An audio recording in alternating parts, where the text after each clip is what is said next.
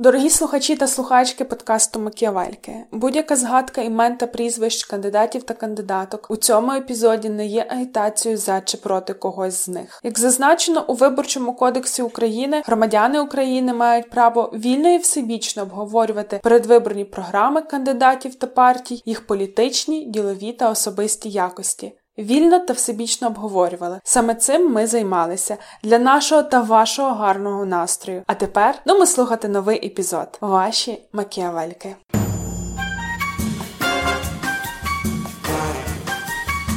Суть демократії не у голосуванні, а в підрахунку. Том Стопард. Якщо ти хочеш бути тим, ким ти не є, то ти маєш робити те, що ти раніше не робив. Хочуть вони чи не хочуть, вони змагаються не тільки між собою, скільки проти слуги народу. Будемо робити розпаковку. Бо якщо ви не можете назбирати там 940 гривень, 1200 гривень, то що ви змо... як ви можете назбирати 1200 голосів? Сакральний сенс, навіщо там плазми в кожному наметі? Я зрозуміти не можу. Багато політичних партій відчули голод, такий буквальний голод. Думаю, що я встановлю YouTube преміум, і навіть це мене не буде колихати. Постарайтеся зрозуміти, чому ви хочете підтримати того чи іншого кандидата, тільки тому, що ви його бачили.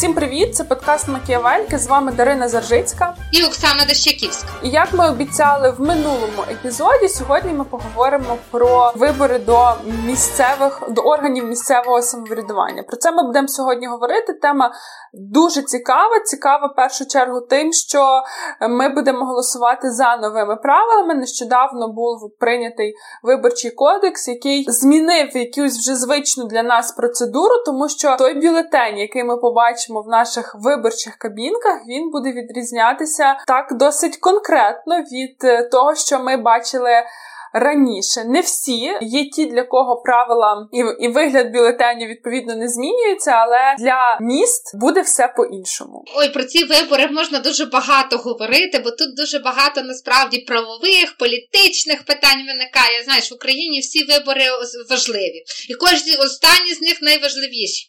Ці вибори вони будуть е, такі цікаві в тому е, в контексті, що в попередніх виборах перемогу здобував е, здобувала політична сила зробили Слуга народу з Володимиром Зеленським. І зараз дуже багато політологів, е, чи там навіть самі технологи, хочуть вони чи не хочуть, вони змагаються не тільки між собою, скільки проти слуги народу. Е, тому це такий цікавий момент. Другий цікавезний момент, який тут є, е, це тому, що це відбувається в період пандемії.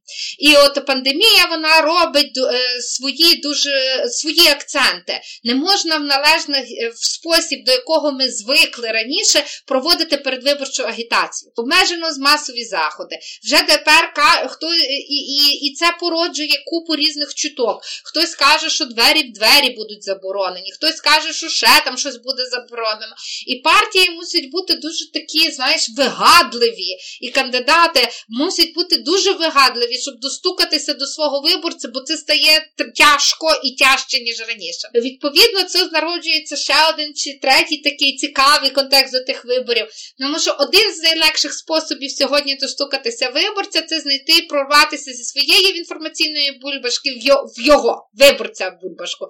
І це означає, що і кандидати, і всі мають шукати той, той спосіб, і то не завжди білборди. То дуже часто просто банально вайберівські чатики, але до них треба якось зайти. І мені здається, що це теж буде дуже цікаво слідкуватися, як будуть оце, знаєш, такі е, вколення в різні інформаційні інформаційні бульбашки відбуватися. Ну і четверте, насправді можна е, е, четверте, але не не, не останнє по важливості. Напевно, найпершіше це те, що це вибори в умовах завершення етапу децентралізації, коли ми маємо вже укрупнені, збільшені е, територіальні громади, коли ми маємо розподіл там за різними, не, не, не то, що розподіл, ми маємо ті громади, які були спочатку об'єднані добровільно добровільно, а в наприкінці вже ці, які об'єднані рішенням центрального органу влади, які вперше будуть обирати нові ради. Ми маємо громади, які будуть закріп, мати закріплені де повноваження місцевого самоврядування в так розширеному вигляді. І насправді це дуже і дуже цікаві вибори у багатьох аспектах. Ну я от так вас послухала, я знаєте, я про це думала сказати пізніше на якомусь наступному пункті нашого обговорення, але скажу е, зараз, бо я бачу, знаєте, у вас такий професійний інтерес. Тобто, ви я бачу, ви дуже включена. А я е, зрозуміла для себе, що попередні місцеві вибори і загалом, от е, той виборчий цикл президентський, парламентський і місцевий, який був 5 років тому, то я була включена, наприклад, в процеси спостереження за виборчим процесом.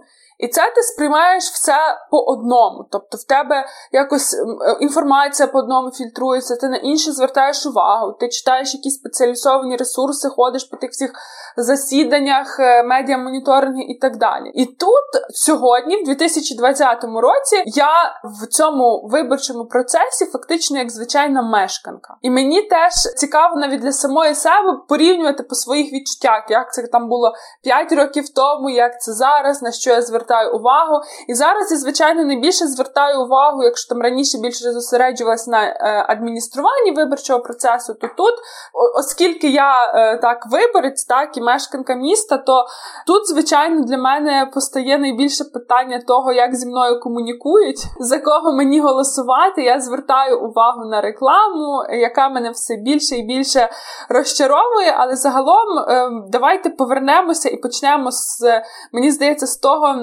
на, на що найпростіше і найшвидше відповісти. Давайте проговоримо про те, як загалом буде відбуватися голосування, який в нас цього року бюлетень, бо він буде відрізнятися. Буде відрізнятися для мешканців і мешканок міст, в яких більше ніж 10 тисяч зареєстрованих виборців. І цей бюлетень він буде поділений, умовно його можна розділити по вертикалі, тобто він буде складатися з двох частин, але читати його потрібно по горизонталі. Я розумію, що без картинки це для нас, до речі, виклик розказати, як він виглядає. Ну, по суті, як це буде? Це буде номер, назва партії, і біля назви партії ще будуть такі стрічечки, в яких будуть писати імена та прізвища кандидатів, які йдуть у партійному списку цієї партії. І людина голосує, ставить галочку біля тієї партії, за яку вона хоче віддати голос, а також за е, того депутата, якого пропонує ця партія. Є опція проголосувати просто за партію. І тоді голос рахується лише за партію і не рахується за депутата. Оксано, що буде відбуватися далі? От людина голосує. Ми поставили галочку за партію і вибрали якусь людину. Я скажу відразу. Ні, окей, я скажу за себе. Я підозрюю, що навіть якщо я буду знати, за яку партію я голосую, то швидше за все я не буду знати там прізвище. Ти пішла, пішла з кінця, а тут треба, знаєш, і спочатку зачинати з того, як формувалася та система. Але ти все правильно сказала. А з приводу візуалізації, то що важливо? Насправді на кожній дільниці має на кожній дільниці буде висіти плакат правила заповнення виборчого бюлетеня. Тому, коли ви будете йти, і до цього моменту там ніхто не, не, не бачили, не зрозуміли, як голосувати, просто шукайте такий плакат на дільниці, і вам е, чи члени дільничої виборчої комісії вони зобов'язані роз'яснити, як це голосувати.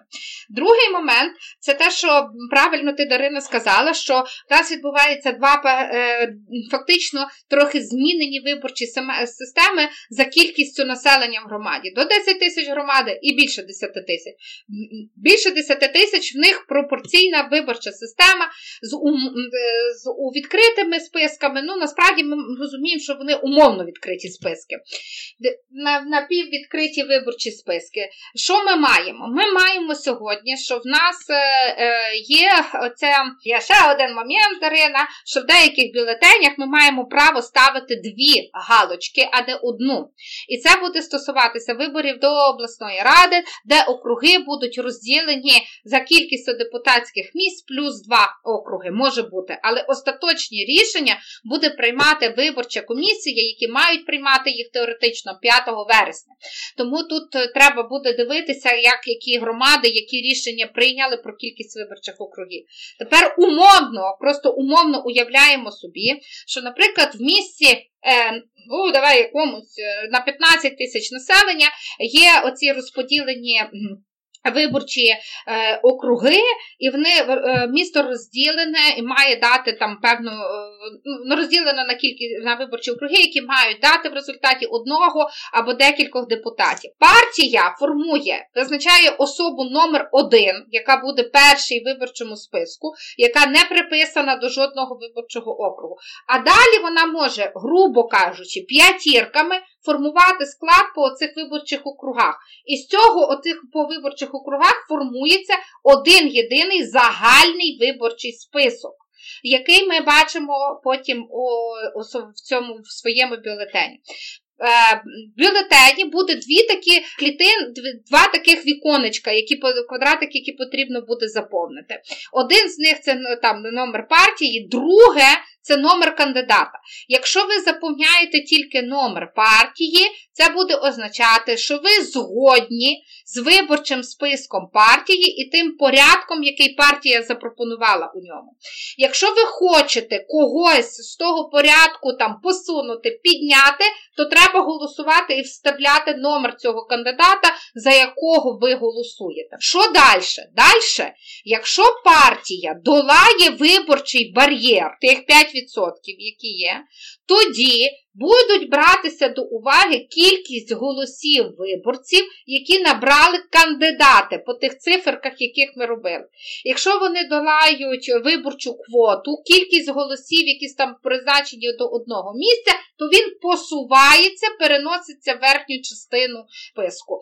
Тому тут важливо виборцям розуміти, що якщо ви хочете або маєте оцю перевагу щодо кандидатів чи кандидаток, які є у списку, то ви там те друге віконечко будете вписувати номер цього кандидата. І там, як він посунеться, буде залежати не лише від вас, а від всієї кількості голосів виборців, які набере ця людина. В малих громадах, ну і від кількості партії в цілому, бо партія має подолати виборчий бар'єр. Що тут цікаво, що насправді в малих громадах це буде невизначна кількість виборців голосів. Наприклад, там е, це може бути там 200 голосів. Та для таких громад, як Львів, щоб набрати і пересунутися в місто, це буде достатньо, там, скажімо, півтори тисячі голосів.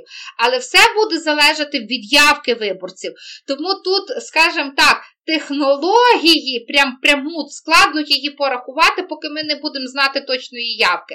Все, що ми робимо, е, ті, хто займається, слідкує за виборами, це фактично моделювання математичне на підставі попередніх даних. О. Ну і ми з вами так зосередилися на е, бюлетені, той, який стосується виборів депутатів місцевої ради, але тут загалом варто почати ще, мабуть, було з того, скільки бюлетенів ми отримаємо і скажемо, що в більшості випадків, швидше за все, ви отримаєте по 4 бюлетені. А саме для голосування за голову села чи міста, для голосування за депутатів сільської районної та обласної ради буде по одному окремому бюлетеню. Але якщо раптом ви, дорогі слухачі та слухачки, мешкаєте в Дніпрі, Житомирі, Кривому Розі, Кропивницькому, Полтаві чи Херсоні, то ви отримаєте по 5 бюлетенів, тому що у ваших містах ще є районні в місті ради, і до них ви також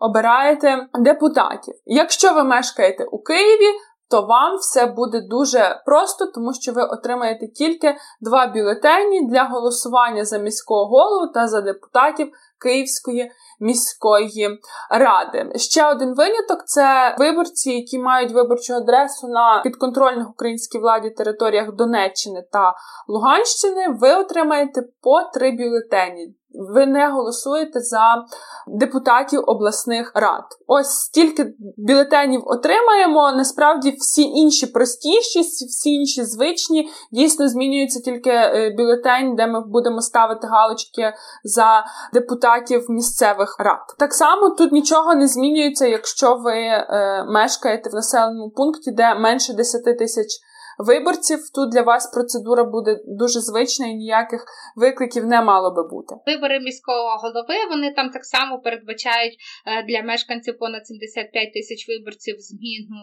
е, двохтурову систему. Це означає, що якщо кандидат е, або кандидатка у першому турі не набрали 50 плюс 1 відсотків плюс один голос, то буде оголошуватися другий тур.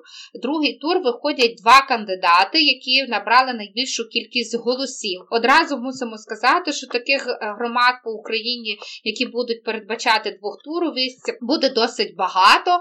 І в нас е, нас чекає, скажімо так, розтягнута у часі виборча кампанія, бо все не закінчиться 25 жовтня для е, багатьох громад. От І, звичайно, що другий тур він теж обіцяє бути дуже цікавим, бо це, відповідно, знаєте, такий серйозніший накал емоцій, накал пристрастей між цими двома кандидатами.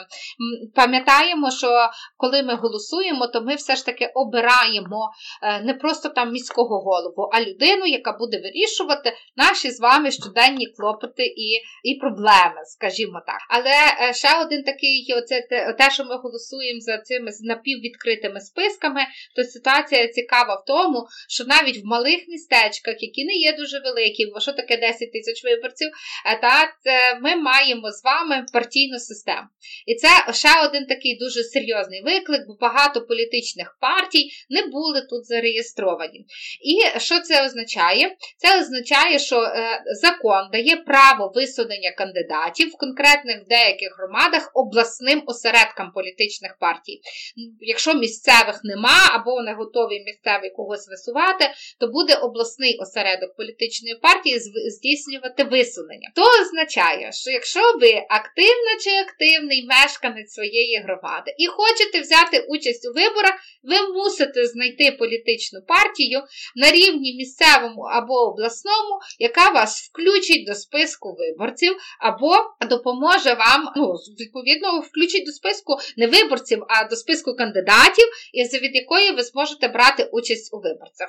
Виборах. Зразу скажемо, що насправді багато політичних партій відчули голод, такий буквальний голод. Бо якщо по районах, по виборчих округах треба сформувати, виходить, не один список, а список до місцевої ради, районної ради, обласної ради, знайти кандидатів, які захочуть балотуватися, виявилося досить складно.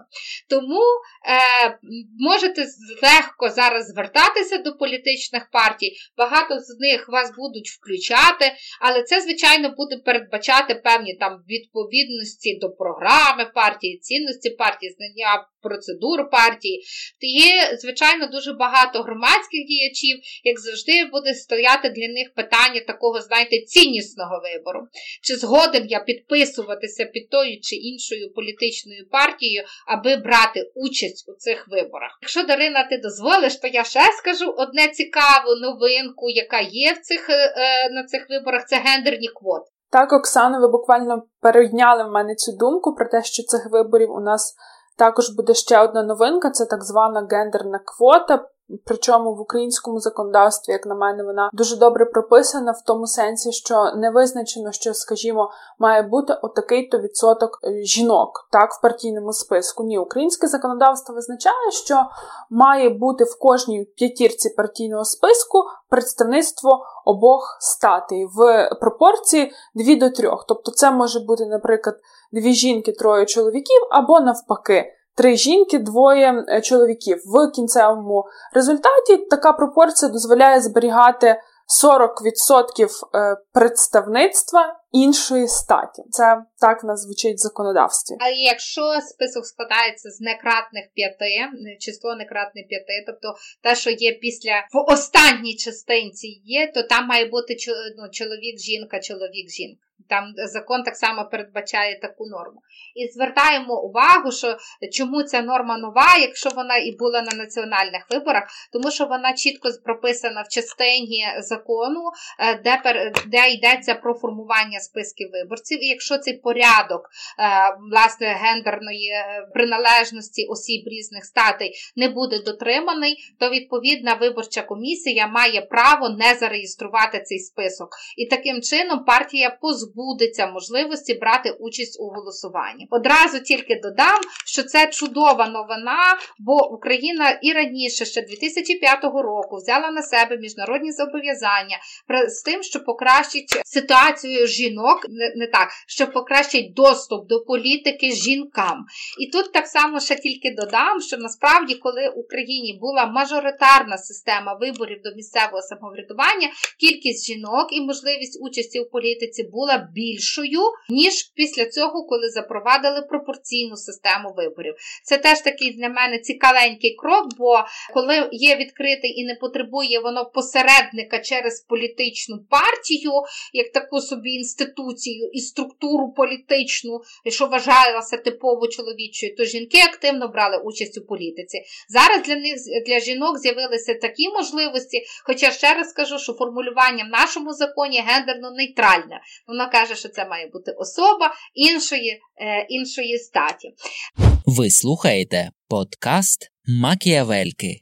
Є певні зміни в е, заставі. В 9 разів розмір грошової застави зменшився для кандидатів, але водночас її запровадили, запровадили для найнижчої ланки, тобто для депутатів фактично сільських селищних рад запровадили також заставу, якої раніше не було, і складає вона 940 4 гривні. Отаке от, от. В той же час, якщо ми говоримо про кандидатів в мери міста з населенням понад 75 тисяч, то там буде такий розрахунок на 4 мінімальних зарплати на кожні 90 тисяч виборців. Ну, це таке цікаве нововведення.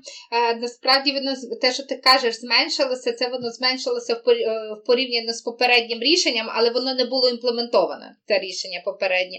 То воно там було е, там була величезна застава для таких міст, як Харків, Львів. І власне це завдяки громадським організаціям. Там там застава була більше ніж застава на вибори президента України. І завдяки діяльності багатьох адвокаційних кампаній і громадських організацій, і в політичних партій цю норму було змінено, і тепер вона виглядає, скажімо так, більш реалістичною, ніж це було раніше. Цікаво, що застава насправді завжди була на виборах. Це спосіб такого, знаєш, обмеження участі кандидатів, і це спосіб довести, що ви маєте право брати участь, навіть якщо ви маєте там свої, що це для вас щось коштує та, для кандидатів.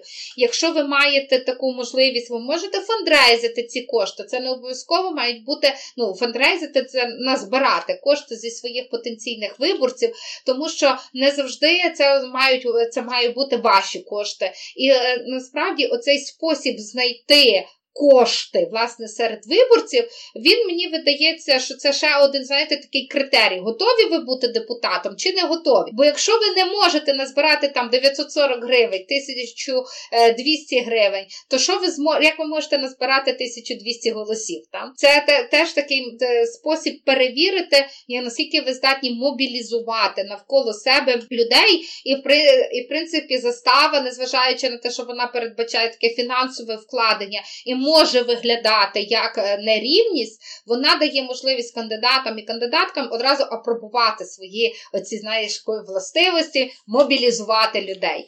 Ось. І е, так само тут ще тільки хочу сказати, щоб ми з тобою раптом не забули, але це дуже важливо, що ви депутати місцевого самоврядування, які приходять, не отримують заробітної плати. Вони здійснюють свою роботу на волонтерських засадах. А що то означає? Що вони працюють, як працювали на своїх роботах. Вони мають купу проблем, які в них були до того, як вони стали депутатами. Але тепер в них ще додається обов'язкова участь в сесіях, комісіях і включ робота з виборцями на виконання своїх депутатських повноважень. Тому, дорогі виборці, коли ви будете обирати і знаєте, кого ви обираєте, зверніть увагу і на цю частинку. Це додаткова функція до цього дня, до, до повноважень і цілісності цієї особи, яка бере на себе такий тягар. Е, це питання того, що ви маємо розуміти, е, і хто готовий і має можливість брати на себе такі надповноваження, тобто оцінюйте організаційний потенціал того чи іншого кандидата, кандидатки і політичної партії, а також зважайте на сферу професійних зацікавлень. Як правило, людина, яка прийде до органу місцевого самоврядування, буде там, де вона є сильна професійно, там вона буде розвиватися далі. Тому дивіться, що ж пропонує кандидат, в якій сфері він є професійно сильний, і що, як це може бути використано для роботи в органі місцевого самоврядування. Так, дуже погоджуюсь з тим, що ви сказали. Хочу повернутися до тези про про партії, так, тому що ці вибори і цей новий закон він передбачає більшу участь, більшу впливовість партій, і ви вже це зазначили, що тут є виклики. І я коли читала загалом е, нові норми, нові правила, то я ну от особливо що стосується малих міст, тому що ну, від 10 тисяч населений пункт це. Це справді мало, і там партій, повірте, немає осередків. Тут, звичайно, є виклики, і я просто потім я подумала, що якщо подивитися з якоїсь логіки, може законотворчого і з логіки процесу творення реформ, то може це і виправдано, тому що там вже раніше в нас почалася робота в напрямку того, аби розвивати партію як інститут. Зокрема, в нас було запроваджене державне фінансування партій, і очевидно, що має бути якийсь стимулювання стимулювання розвиватися і і на місцях, так повноцінно творити повноцінну структуру. Е, може зараз воно для нас дивно і несе за собою купу викликів, але на майбутнє, коли ця е, ця вся штука устаканиться, так так би мовити, коли система дійде до якогось е, більш-менш стабільного стану, то може ці всі виклики нівелюються і все буде окей. У нас буде нормальне місцеве представництво партій, але зі збільшенням функцій функції цього політичного інституту, так тут ще варто згадати про таку річ, як імперативний мандат, тому що цей е, нове законодавство передбачає імперативний мандат, про який раніше говорили десь в вузьких колах. Тепер говорять про це більше. Що це означає? Це означає, що депутат місцевої ради може бути відкликаний партією. В разі там таке ще формулювання. Зараз я навіть хочу це зацитувати. що Партія може відкликати кандидата в разі, якщо його дії суперечать партійній лінії. Що ви з цього приводу думаєте, Оксана? Тут вже додаткова відповідальність самих кандидатів та кандидаток бути чітко згодними з тими, що написано в партії, але тут насправді чітко чітко згоден то одне. Тут не, не, не має бути подвійних потрійних тлумачень. Тут треба дуже чітко розуміти, про що йдеться, чи ми всі сходимося, максимально давати такі поня... Е, розуміти, що ви знаєте, е, говорите і розумієте одне й те саме. Так, е, цей імперативний мандат є,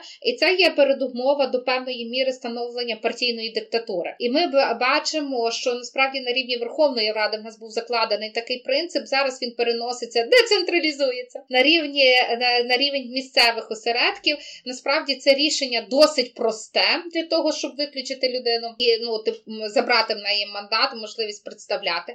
І ризики існують. Але я, знаєш, з тих оптимістів, який в кожній справі хоче бачити позитивний виклик. Мені видається, що зараз усі ті, хто не будуть приймати партійність, не будуть ставати членами партії, але дають згоду балотуватися від політичної партії, вони будуть просто зобов'язані для того, щоб от не мати ризику бути виключеним, вони будуть зобов'язані зобов'язані. Е, робити політику більш публічною, тому що тільки так вони зможуть захиститися в очах своїх виборців.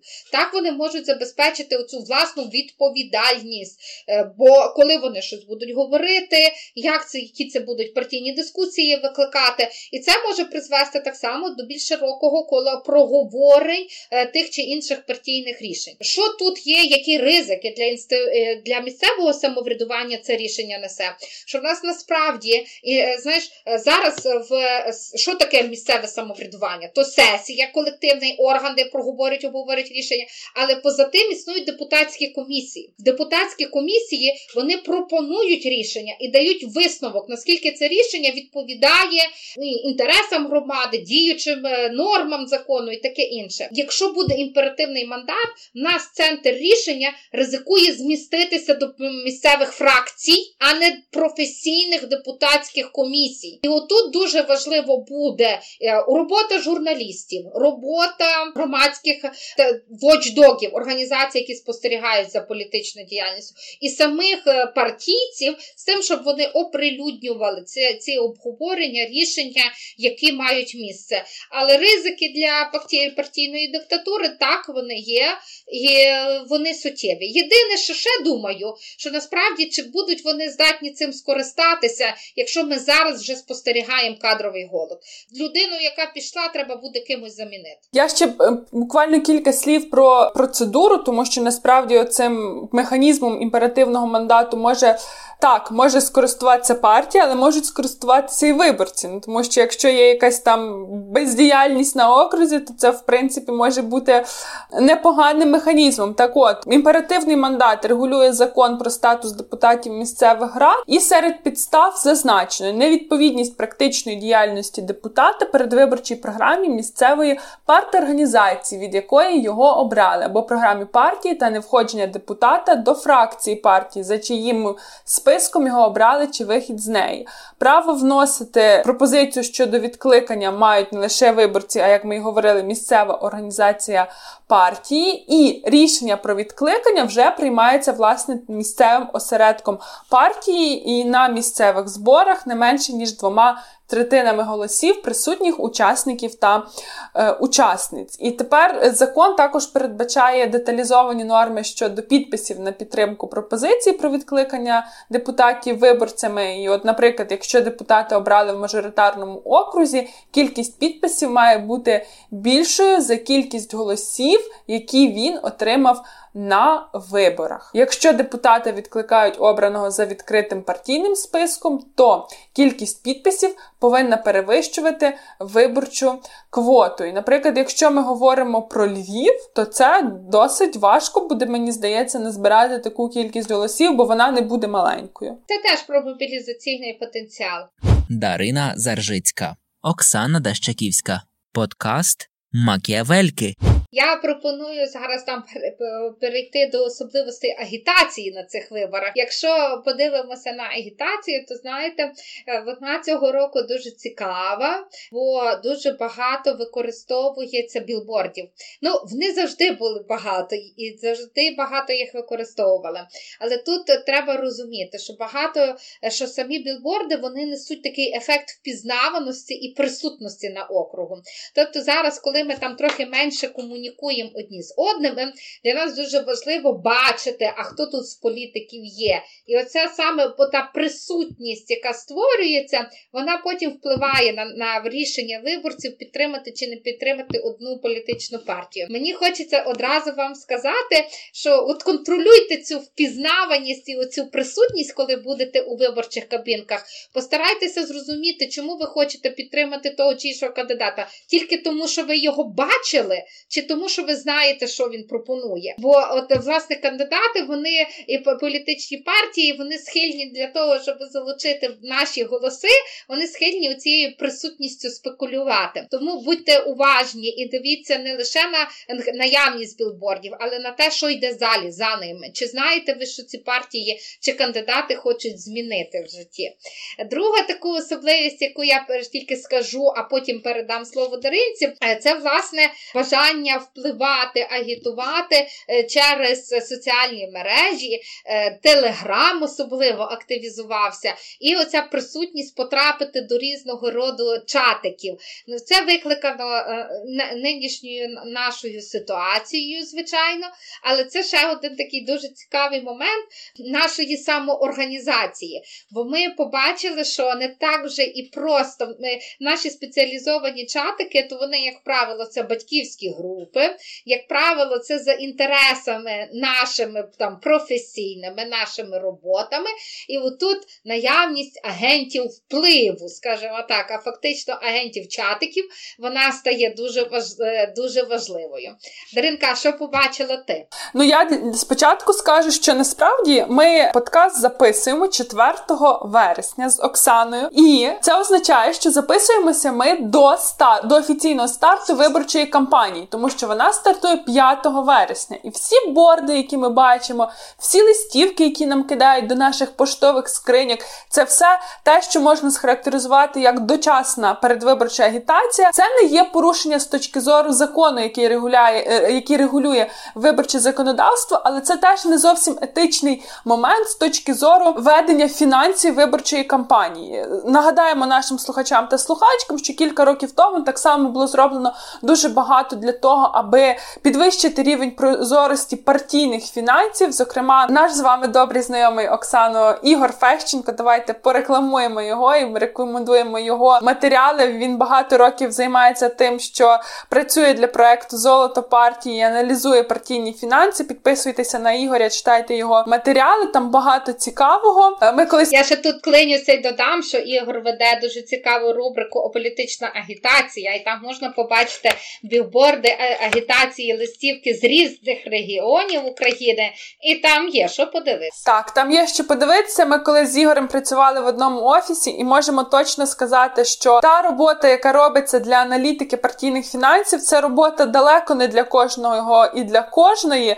Тому читайте, дякуйте, що всі ці масиви даних для вас опрацювали і просто на тарілочці подали, аби ми з вами поживали. Повертаючись до цієї дочасної виборчої агітації, оскільки це не офіційно. Тобто не це не в межах офіційної виборчої кампанії, то фінанси, які витрачені на на друк, на розміщення реклами, вони ніяк не обліковуються. І партії цим дуже часто партії, кандидати, кандидатки цим дуже часто зловживають і приховують свої виборчі фонди. І я ще теж зроблю такий флешбек до того, що ми говорили. Можливо, в нас оця там Оксана згадувала про фандрейзинг, можливо, в нас е, фандрейзинг плані виборів це не настільки поширена практика, але за кордоном це роблять дуже часто і саме так назбируються виборчі фонди. І я думаю, що для прогресивних політиків та політикинь теж на це варто звертати увагу, тому що, крім цього всього, це так само може бути способом створювати собі промоцію і ближче до себе підв'язувати своїх виборців, ну тому що вони вам дали гроші, скажімо, на передвиборчу заставу. В нас перші випадки збору коштів були, мені здається, буквально кілька років тому. Дмитро Гнап збирав, точно пам'ятаю. Е, сила людей ще збирала. Сила людей збирала, але ну тобто це на пальцях, мабуть, однієї руки можна буде перерахувати тих, хто вдавались до таких способів пошуку фінансування. Ну а щодо моїх спостережень по рекламі, мушу сказати, що в якийсь момент я до бордів, я вам чесно скажу, місто настільки засмічене зовнішньою рекламою, яка е, на мій смак е, зазвичай не дуже гарна, скажу так м'яко що я часто на борди взагалі не звертаю уваги, але, звичайно, пан Пальчевський він вірвався в мої очі, його дуже багато. І я, знаєте, я ж не знаю навіть хто це. От серйозно. Потім я просто не маю телевізора, а потім мені вже сказали, що він не злазить з каналів Медведчука, так, але я то думала, що ну то якийсь місцевий. А потім я була е, в Хмельницьку, і я отак їду, ми з міста виїжджали, і я розумію. І тут Пальчевський, тут до мене дійшло, що це е, фігура національного масштабу, так би мовити. Ну і друге, що е, питання, це я думаю, львів'яни та львів'янки мене зрозуміють. Я якось вийшла з дому, я побачила, як місто всіється ем, наметами кандидатів гірняка. І сакральний сенс, навіщо там плазми? Кожному наметі. Я зрозуміти не можу. Відверто не можу. Ну це для мене е, чесно, загалом ці газети, які неприємно пахнуть і на поганому папері надруковані, і перегороджені зупинки громадського транспорту, бо комусь треба поставити намет. А ще особливо, коли він з плазмою, чесно, для мене це величезний рагулізм. І тут от ці методи ведення е, передвиборчої кампанії для мене теж вони завжди показують, що наші політики, політикині, політичні партії вони не думають далі ніж вибори. Тобто ніхто, мені здається, не думає про те, щоб проіснувати ще років 20-30 і вже виховувати собі електорат. Шановні друзі і подруги, ви такими оцими своїми наметами, бордами і листівками ви не виховуєте собі депутат, е, електорат на вибори, які будуть через навіть 10 років. Мені так здається, чесно. Мені здається, що вже час трохи експериментувати, привносити свіжості і робити щось нове. Тому що, зрештою, знаєте, є така фраза, з яку часто використовували в статусах, коли ще працював ВКонтакті. Якщо ти хочеш бути тим, ким ти не є, то ти маєш робити те, що ти раніше не робив. І мені здається, що от на місцевому виборі на, місцевих виборах це теж дуже актуально. Якщо є якісь політичні амбіції для їх реалізації, треба робити щось нове. І от мені я скажу за Львів, я не буду говорити про інші міста, особливо після того, як ми вчора отримали новину про те, що пані Ірина Верещук літає над Києвом. То я скажу за Львів, мені відверто дуже бракує свіжості і сміливості в виборчих кампаніях які ще офіційно не стартували, але я думаю, що навіть з офіційним стартом нічого особливо не зміниться. Ну і ще пропоную такий невеликий експеримент. Справа в тому, що я от е, зі скриньки забрала пошту, і знаєте, якби ми з вами знімали щось у відеоформаті, то ми б це сказали, що от будемо робити розпаковку. Ну, е, Нас не будуть бачити, але я відкрию, мені тут прийшов конверт, е, на якому наліпка Європейська солідарність Володимир Гой. Я підозрюю, що це якийсь кандидат кандидатів. Я просто хочу відкрити і подивитися, що там є, і розповісти вам всім, що ж мені прийшло. Так, я вже відкрила. Е, прийшов мені календар. Е, Оксана, я вам покажу. Е, календар вітання з Днем Незалежності. Володимир Гой, Сихівський район. Я підозрюю, що це знову ж таки кандидат. Я не знаю, хто це. Було б непогано, якби він, крім календаря, ще щось про себе написав тому що потім мені буде завалювати скриньку не лише він, і прізвище Гой я забуду. Так що е, такі мої висновки, мої спостереження це те, що загалом дуже архаїчні якісь методи промоції це раз. Друге, що цікаво, ви знаєте, в мене доволі чисті соціальні мережі. Можливо, це пов'язано з тим, що ще не було старту, хоча. А може це пов'язано з тим, що там дуже таргетована реклама, і ти розуміють всі, що ти нічий виборець. От я думаю, що так і є, що я не потрапляю в жодні з таргетів, тому десь е, можу наразі бути спокійною, коли переглядаю свої соціальні мережі. Мені тільки в Ютубі е, підтягує якусь рекламу, яку я швидко скіпаю, але я е, думаю, що я встановлю Ютуб преміум, і навіть це мене не буде колихати.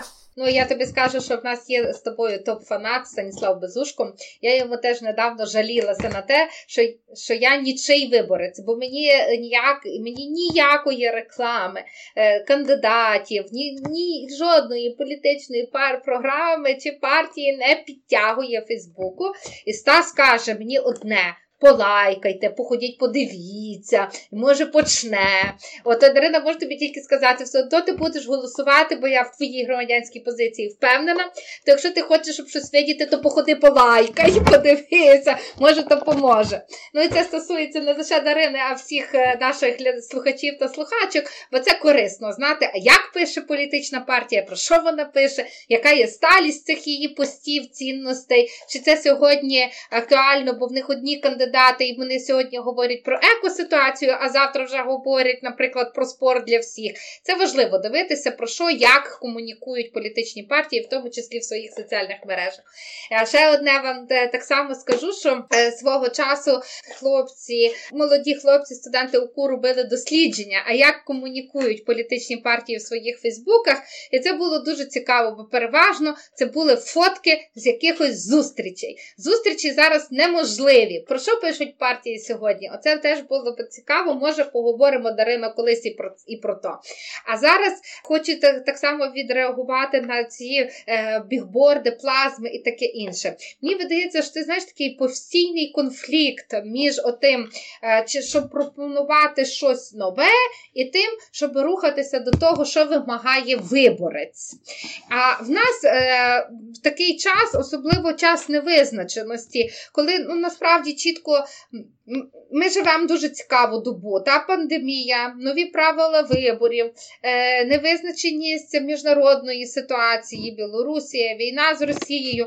Воно все на нас тисне, і тому кожен з нас намагається максимально спростити ситуацію. І оце е, на виборчій е, партії, виборчих процесах це відображається на тому, що партії максимально спрощують собі уявлення про виборця, не проводячи там чи належних досліджень, бо на то тупо не нема грошей і часу. І от в результаті вони приходять до того, що виборець реагує. Я думаю, що ці плазми, про які ти говорила, це може бути наслідком тренду про кліпове мислення. Люди думають, що виборці кліпово мислять, для того їм потрібна картинка, яка буде швидко змінюватися. Це може бути одне з е, таких дуже спрощених уявлень.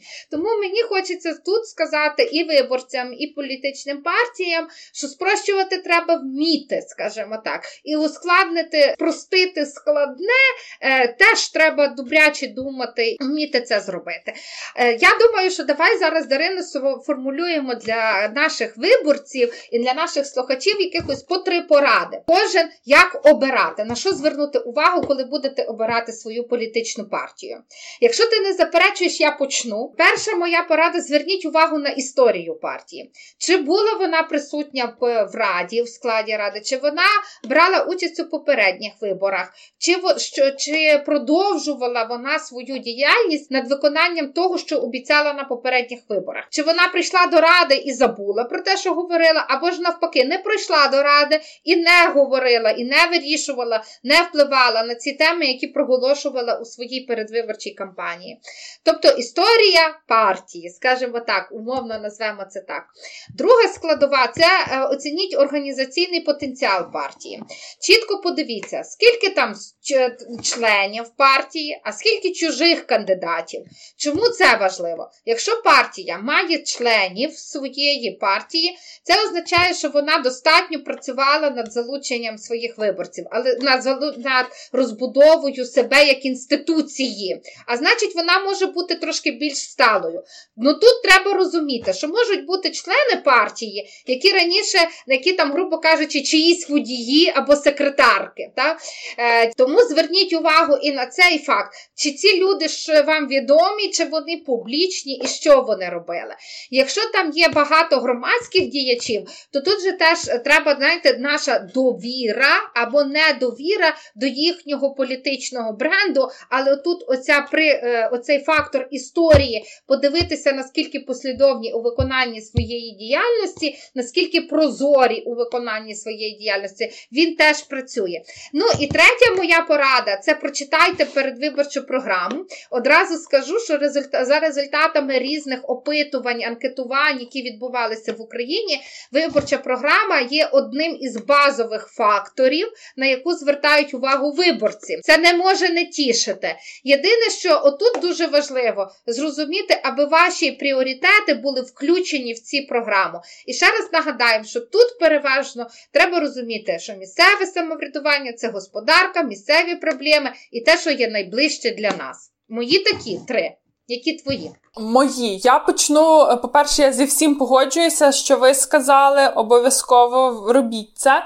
Е, Я почну десь в продовження того, що ви назвали останнім пунктом. Я це але переверну трішки. Я скажу: задумайтесь про себе, задумайтеся про ту місцевість, де ви живете, і визначте для себе, наприклад, які для вас є пріоритети в розвитку міста, чи, наприклад, які ви бачите больові точки, які ви відчуваєте щодня. Ну, наприклад, я щодня відчуваю поганий громадський транспорт. Так, і це для мене буде больова точка, яку я шукатиму в усіх передвиборчих програмах і буду вже дивитися. Я впевнена, що це питання буде обговорюватись всіма, але я буду дивитися, е, яким саме чином. По-друге, шукайте конкретику. Тобто шукайте конкретику ем, в пропозиції. От в нас, наприклад, у Львові ми так даруйте наші слухачі та слухачки з інших міст, селищ та сіл. Ми просто живемо в Львові, нам найбільше болить, і в нас тут найбільше прикладів для ілюстрації. Так от у Львові один з кандидатів, а саме Ігор Васюник, вода без хлору. Його передвиборча обіцянка. Отут мені, крім обіцянки, важлива ще пропозиція. Як це робити воду без хлору? Ну тобто, як це зробити? Чи як його